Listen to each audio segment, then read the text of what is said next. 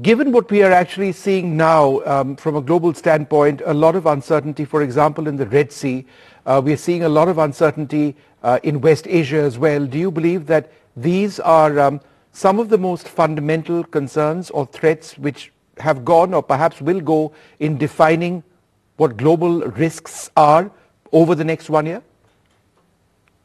Yeah, I mean, if we just look at the start of the 2020s, there have been three successive shocks. There's been the shock of the pandemic, there's been the shock of the war in Ukraine, and now the latest, the conflict in the Middle East. It's very clear that interstate armed conflict is top of minds of many of the responders.